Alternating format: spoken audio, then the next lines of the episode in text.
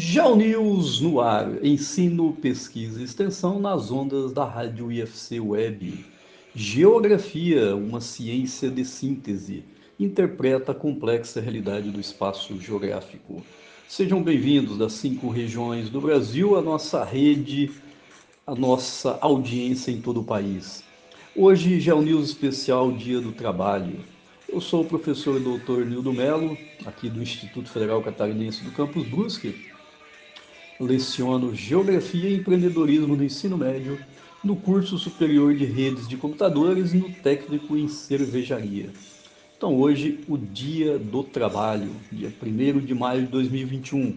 Vamos discutir a origem da data, a importância e as novas formas de trabalho nos dias atuais. A minha dica de sustentabilidade de hoje: separe os materiais perigosos em caminhos para os pontos de coleta em seu município.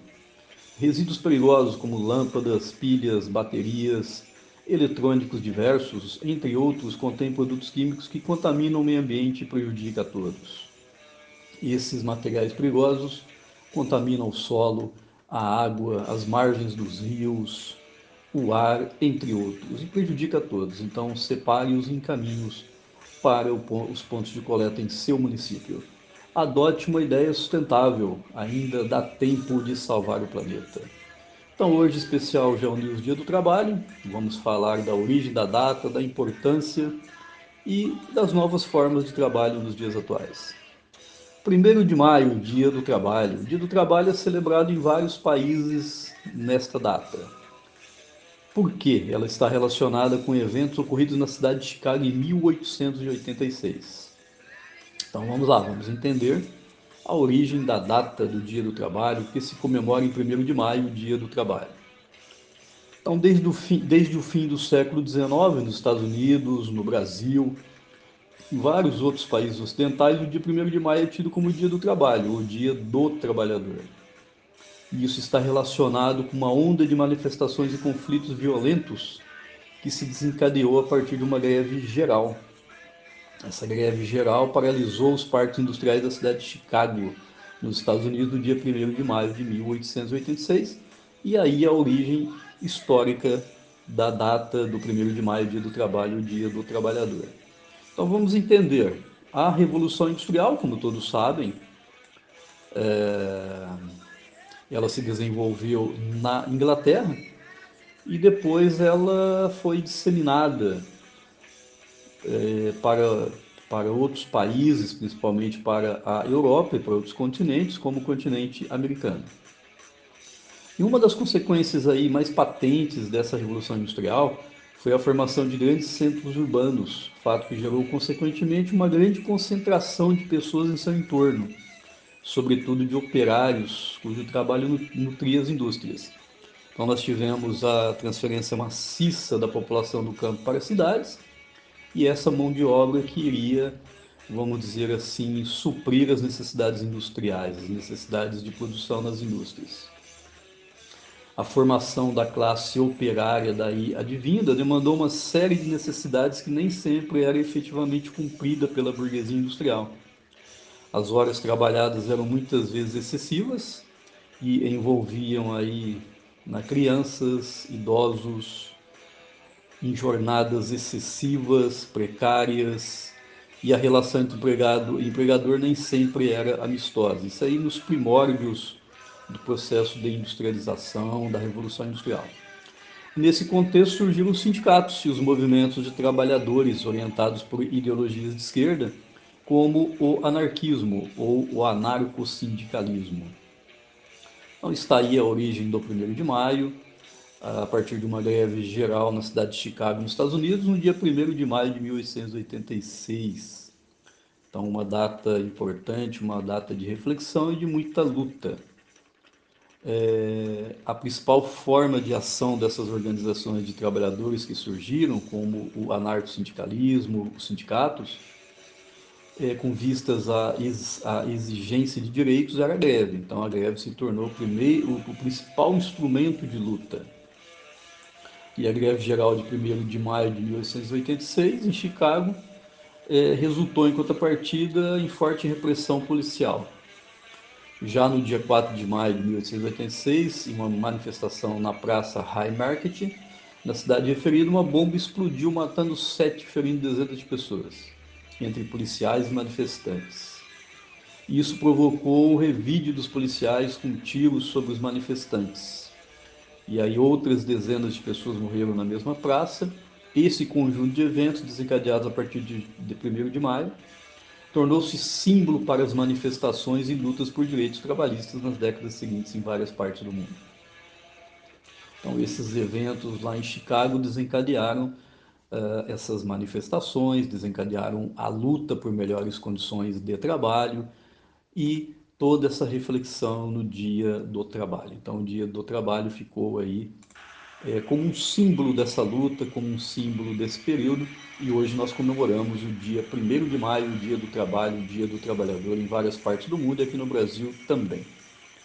E no Brasil, quando foi instituído o Dia do Trabalho? No caso específico do Brasil, a menção ao dia 1 de maio começou já na década de 1890, quando a República já estava instituída e começava um processo acentuado do desenvolvimento da indústria brasileira nas duas primeiras décadas do século XX, começaram a formar-se os movimentos trabalhadores organizados, sobretudo em São Paulo e no Rio de Janeiro.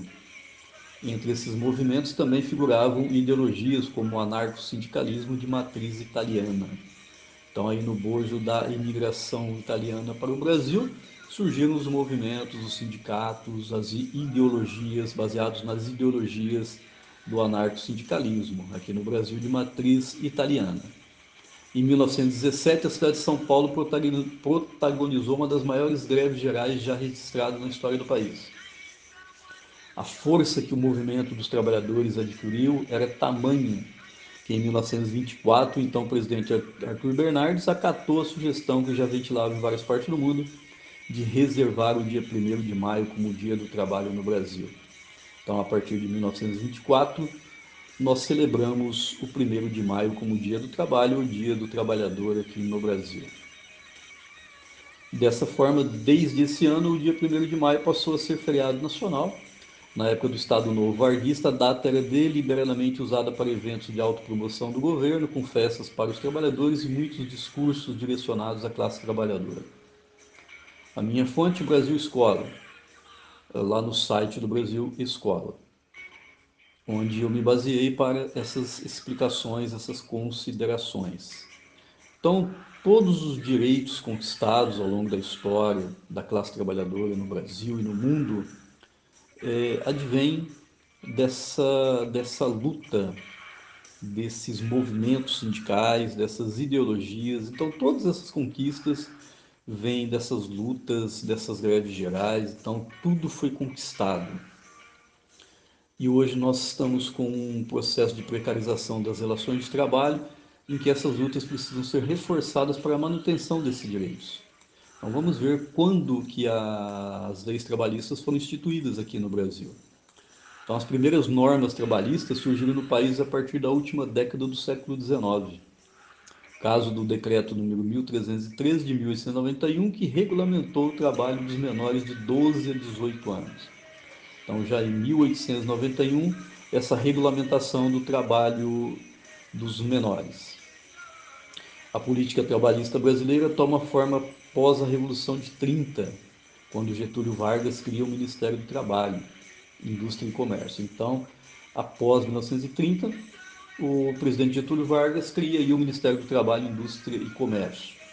A Constituição de 1934 foi a primeira a tratar de direito do trabalho no Brasil, assegurando a liberdade sindical, salário mínimo, jornada de oito horas, repouso semanal, férias anuais remuneradas, proteção do trabalho feminino infantil e isonomia salarial. Então, tudo isso no bojo do processo de industrialização no Brasil, das lutas trabalhistas, dos movimentos sindicais. Então, tudo no bojo desses movimentos trabalhistas. Então, tudo foi conquistado, tudo foi de muita luta. O termo justiça do trabalho também apareceu pela primeira vez na Constituição de 1934 e foi mantida na Carta de 1937, mas só foi instalado de fato em 1941. A necessidade de reunir as normas trabalhistas em um único código abriu espaço para a consolidação das leis do trabalho, a CLT, criada em 1943. Então, em 1943, a criação da CLT, a carteira de trabalho aqui no Brasil. Então, aí está a origem histórica do dia 1 de maio, do movimento trabalhista, dos movimentos sindicais, e que hoje nós celebramos o dia 1 de maio como o dia do trabalho, o dia do trabalhador. No entanto, é um dia de reflexão. A taxa de desemprego no Brasil é, fica em torno de 14,2% em janeiro, os dados do mês de janeiro do IBGE. Os desempregados totalizavam 14,3 milhões de trabalhadores desempregados do Brasil. A minha fonte de dados é o Infomoney do dia 31 de 3 de 2021, a minha base para os meus comentários e minhas considerações. Então vamos lá, a taxa de desemprego foi para 14,2% do trimestre imóvel encerrado em janeiro de 2021, de acordo com a Pesquisa Nacional por Amostra de Domicílios Contínua, PNAD contínua, divulgada pelo IBGE, no mês de janeiro. O número de pessoas desempregadas no Brasil foi estimado em 14,3 milhões no período. Então, muita gente desempregada, claro que tem a ver com a pandemia, mas também por causa da crise econômica que já perpassava toda a sociedade brasileira. É, de acordo com o IBGE, embora a taxa de desocupação tenha ficado estável em 14,2% frente ao trimestre anterior, é a mais alta para um trimestre até janeiro. Então vamos lá, vamos comentar. Então, o desemprego, ele já era alto mesmo antes da pandemia. Com o surgimento da Covid-19, esses dados aumentaram significativamente. Então, aqui no Brasil, nós já estávamos passando por uma séria crise econômica desde meados de 2016. E com o surgimento da pandemia, com o desencadeamento de todo, todo esse processo de pandemia, de paralisação das atividades econômicas, o desemprego aumentou. E esse desemprego ele é associado à pobreza, à perda de renda, ao desalento, à paralisação das atividades econômicas. Todo esse contexto coloca os trabalhadores numa situação difícil nessa pandemia sendo consenso entre especialistas, somente a vacinação em massa da população deve trazer de volta o crescimento econômico sustentado e a geração de empregos, devido à demanda reprimida em vários setores econômicos. Então nós temos aí uma forte demanda reprimida em vários setores econômicos. E com esse processo, com a aceleração da vacinação em massa da população, com certeza o crescimento econômico sustentado voltará e a geração de empregos também mas para isso precisa acelerar esse processo de vacinação aqui no país. Junta-se a essa situação o trabalho precário das últimas décadas que emergiu com a crise do Fordismo Taylorismo da década de 1970. Então, lá em meados da década de 1970, nós tivemos a crise do modelo de desenvolvimento fordista-taylorista, principalmente nos países avançados, e aí também de uma certa forma o desmonte do estado de bem-estar social em vários países europeus, que, que fez chegar ao fim a aliança de classe de tipo keynesiano, que havia essa aliança de classe nos chamados anos dourados do, do capitalismo. E a partir daí nós passamos a ter uma reestruturação do capitalismo e uma crise do mundo do trabalho. Dentro dessa crise do mundo do trabalho, nas últimas décadas, nós temos um processo de uberização do trabalho.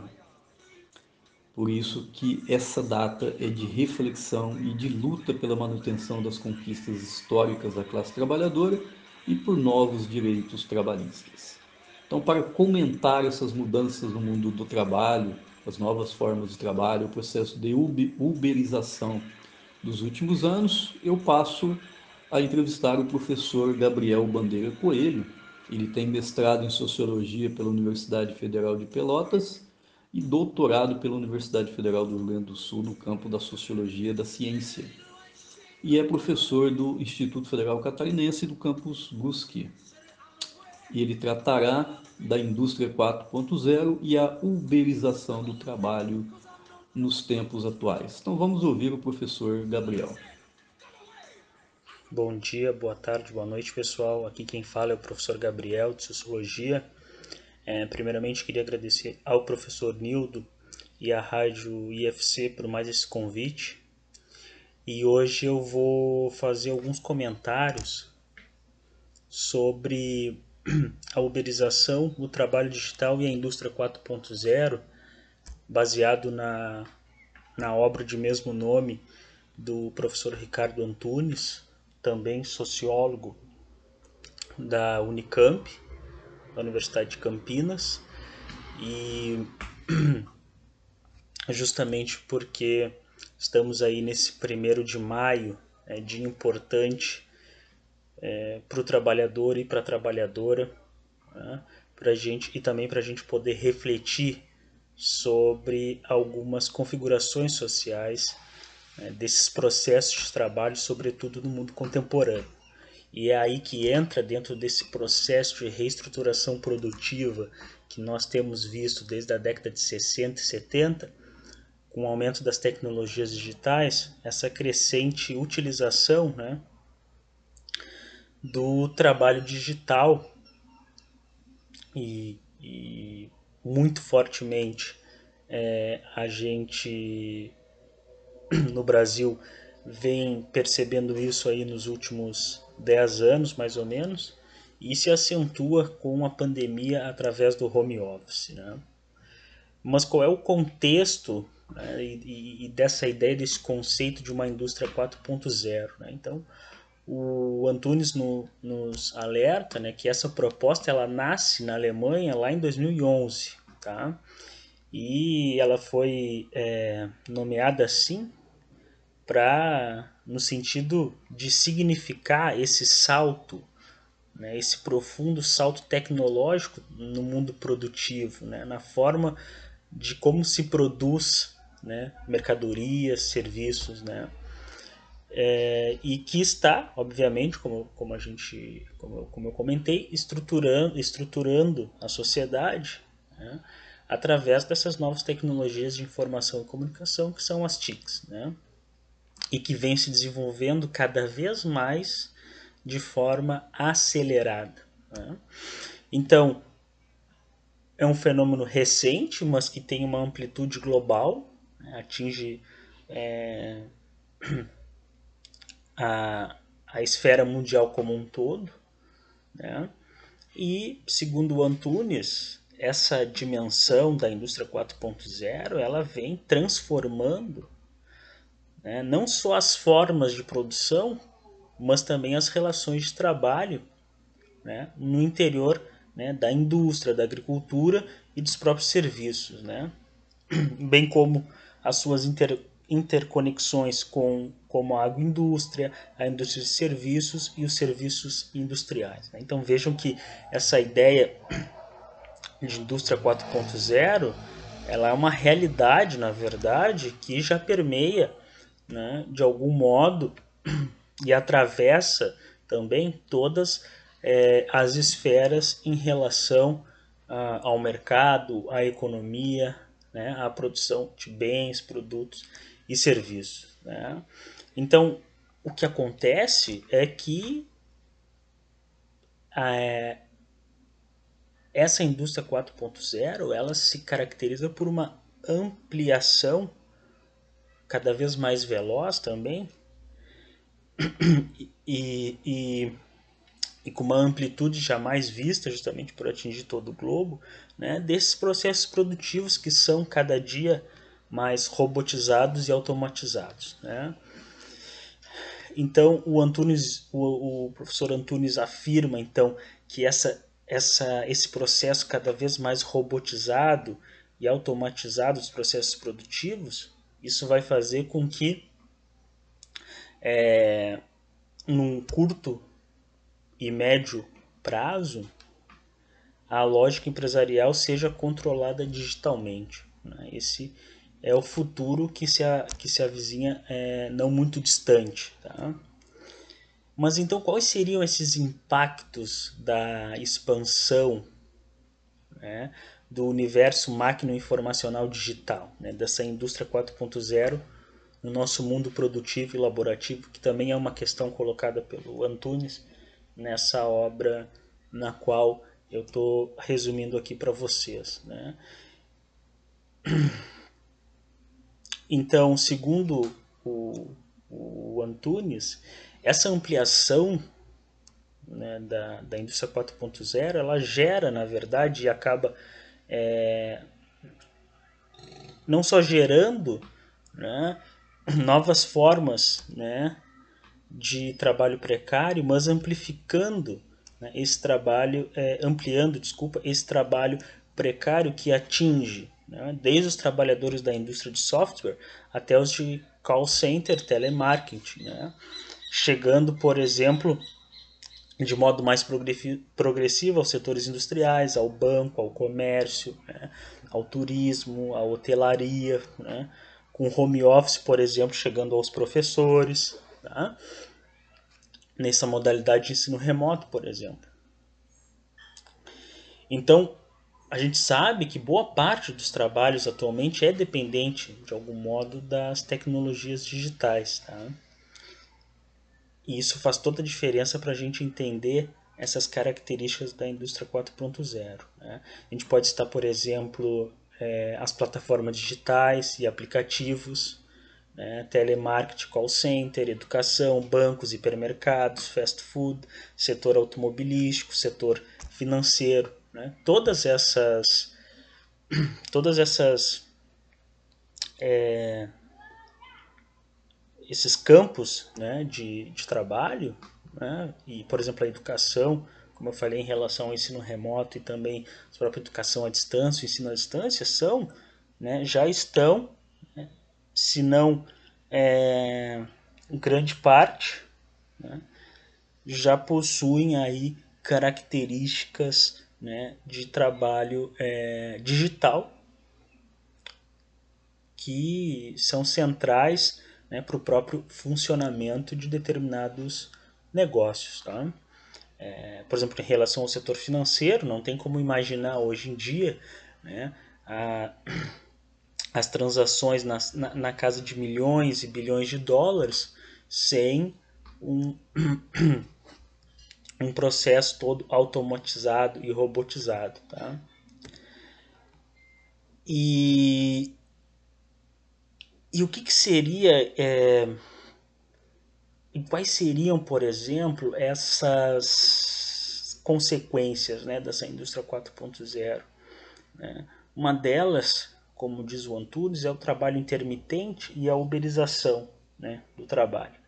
Então, como é que ele define a uberização? Né? Ela é, é esse processo de, uberiza, de uberização né, se caracteriza pelas relações de trabalho né, individualizadas, né, que assumem, de modo geral, uma aparência de prestação de serviço. Né? O motorista ou a motorista do aplicativo eles são vistos como prestadores de algum serviço, né? como se fossem totalmente autônomos ou, ou com a ideia é, do empreendedor de si mesmo ou do próprio slogan seja seu próprio patrão, por exemplo. Né?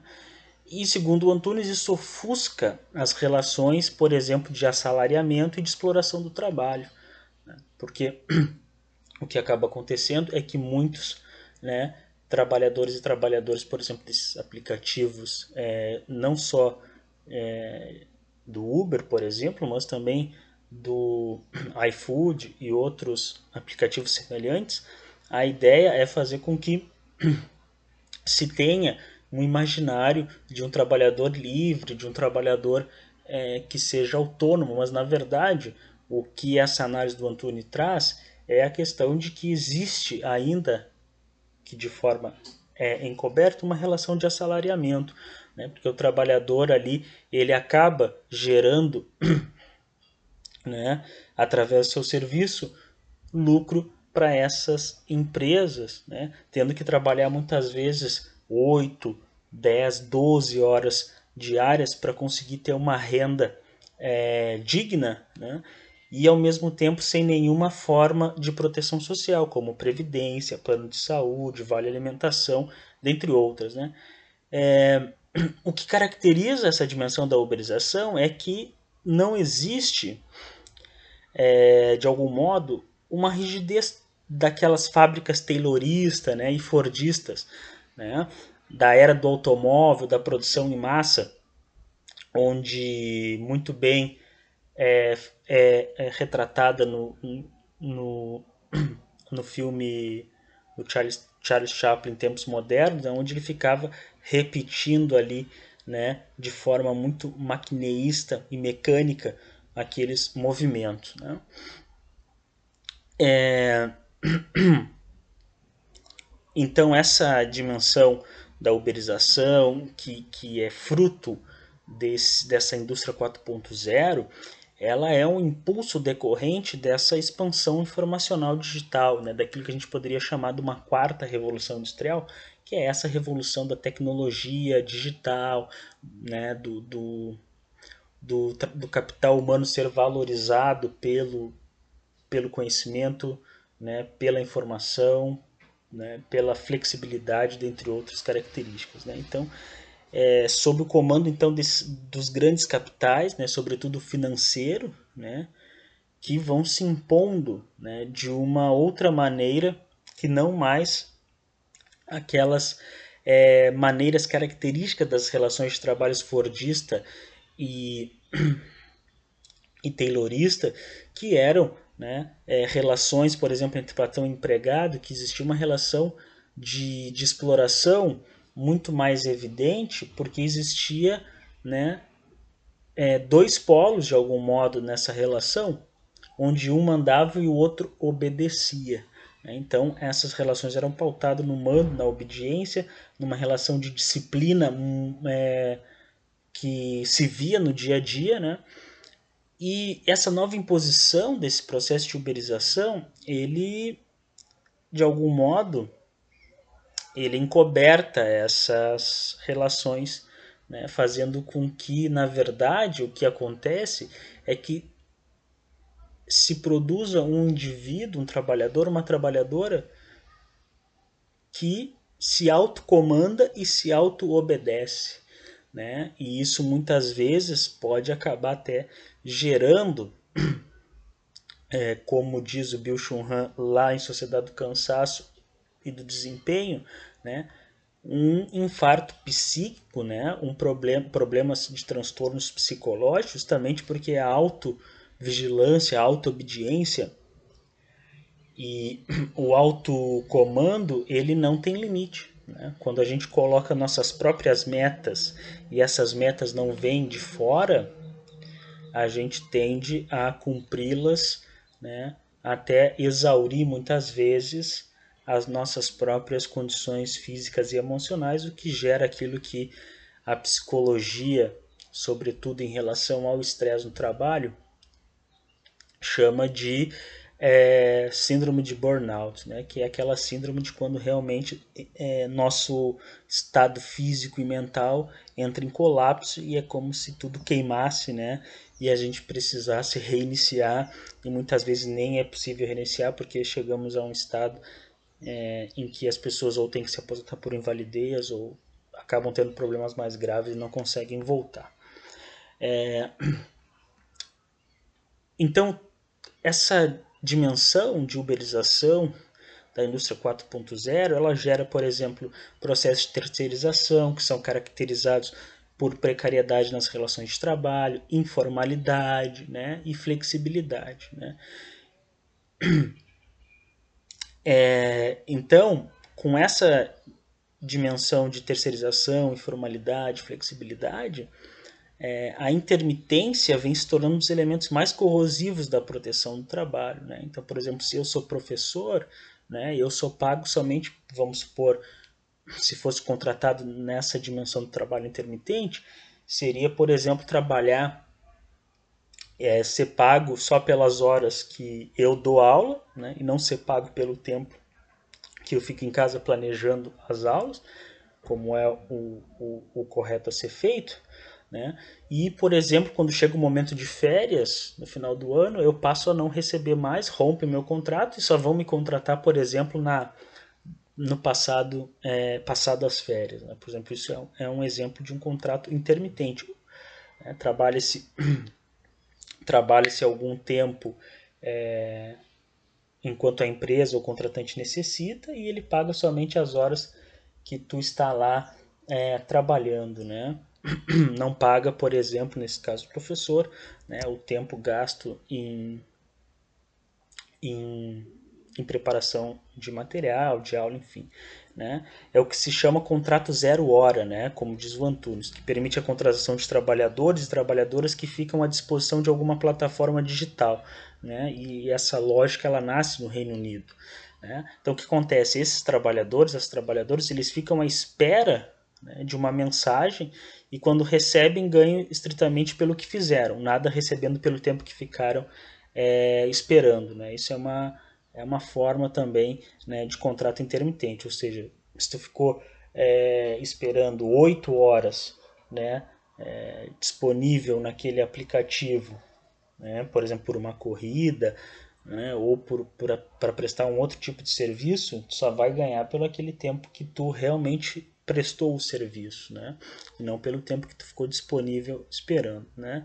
Então, por exemplo, enfermeiros, médicos, trabalhadores do, do, do home care, motoristas, eletricistas, advogados, serviços de limpeza, entregadores, concertos domésticos, tudo, todos essas, todas essas esses ofícios, segundo o Antunes, já estão né, é, inseridos nessa lógica de contrato intermitente. Né? Isso foi facilitado, obviamente, pela expansão online é, e dos aplicativos. Né? Então, esse motorista né, de, de Uber ou de aplicativo de, de entrega de alimentos, como o iFood, por exemplo, né? Eles usam seus próprios automóveis, enfim, sua própria bicicleta e acabam né, arcando com a despesa dos seguros, gastos de manutenção. É eles que vão ter que pagar pela limpeza, eles mesmos têm que pagar pela sua própria alimentação, pelo combustível, entre outros, né, conforme define o próprio Antunes. Né? Então, o que o Antunes vai dizer, grosso modo, é que a empresa ela se apropria do, do, do lucro, do mais-valor, da mais-valia, gerado pelo sobretrabalho do, do motorista sem nenhuma regulação social do trabalho. Então, diferente da forma que eram nas empresas Ford, nas indústrias fordistas e tayloristas, né, em, em que o sobretrabalho ele era extraído pelos donos da, das fábricas né, através do sob, é, dentro da empresa, por exemplo, naquelas oito horas de trabalho diário, agora esse sobretrabalho ele é extraído pelas grandes empresas, né, por exemplo, no caso da Uber, sem nenhum tipo de regulação social e também com essas horas né, diluídas aí nessa ideia, né, nessa fantasia do patrão de si mesmo, do, do faça você mesmo, do tenha seu tempo livre, enfim. Né? Então, o que, que isso, o que, que isso gera, segundo o Antunes? Né? Gera um aumento da informalidade né? De, e, e, consequentemente, aumenta é, a perda é, de proteção social, ou seja, de direitos trabalhistas. Né? A ideia é, como eu falei, do empreendedor de si mesmo, que acaba se configurando como uma forma oculta de assalariamento. Né? O que está por trás dessas relações, dessas novas relações de trabalho, é uma ocultação da relação de assalariamento, mesmo que se digam patrões de si mesmo, ainda há uma relação de assalariamento, porque as grandes empresas elas extraem a mais-valia sobre trabalho a partir da prática laboral desses trabalhadores e trabalhadoras. Né? Então, o que acontece? Segundo Montunes, o, o empreendedor né? Ele é, pensa ser o proprietário de si mesmo, mas acaba se tornando aí é, um proletário de si mesmo, como diz o, o, o Antunes, né? pois ele autoexplora o seu trabalho. Tá? É... Então, é é, as consequências dessa indústria 4.0, segundo Antunes, é, é que os, os trabalhos intermitentes eles tendem a se ampliar, tá? pois o, o avanço da indústria 4.0 tem gerado uma quantidade incalculável dessa força de trabalho que será eliminada simplesmente porque não vão é, precisar mais delas. Né? Então, a, a, as consequências, segundo o, o Antunes, é que essas muitas, muitos é, ofícios vão acabar sendo é,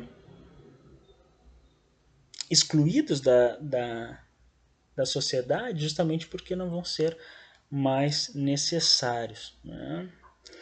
Então, é, muitas pessoas vão acabar se tornando em termos de força de trabalho a ser vendida no mercado capitalista, né, muitas pessoas vão se tornar su supérfluas. Né? Sua força de trabalho vai ser su supérflua e, portanto, sobrante. Né? Isso, ou seja, vão ser pessoas que não vão ter emprego, não vão ter segurança social, né? e vão ser pessoas, muitas vezes, né, que acabam se submetendo a trabalhos precários, justamente porque necessitam é, de, de, de uma renda para sobreviver e vão ficar se expondo aí a riscos de acidentes, né, sem nenhuma perspectiva né, de futuro, justamente porque estão condicionadas a submeterem a trabalhos precários. Né? Então é justamente por isso que a precarização do trabalho, a subutilização, o subemprego e o desemprego tenderão a aumentar de forma acelerada, segundo o Antunes. Né?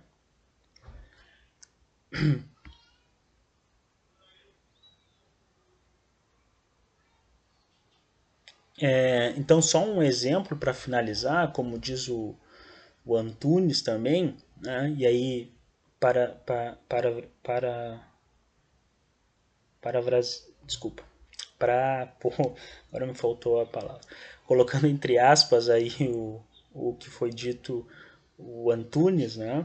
Tudo isso acontece por conta da necessidade de autovalorização das corporações globais sem nenhum compromisso humano societal. Ou será que a guerra entre Huawei e a Apple tem como objetivo a melhoria das condições de vida da humanidade? Um breve olhar às condições de trabalho da terceirizada global Foxconn e suas atividades na China, onde produz a marca Apple, nos ofereceu 17 tentativas de suicídio em 2010, das quais 13 se concretizaram. Né?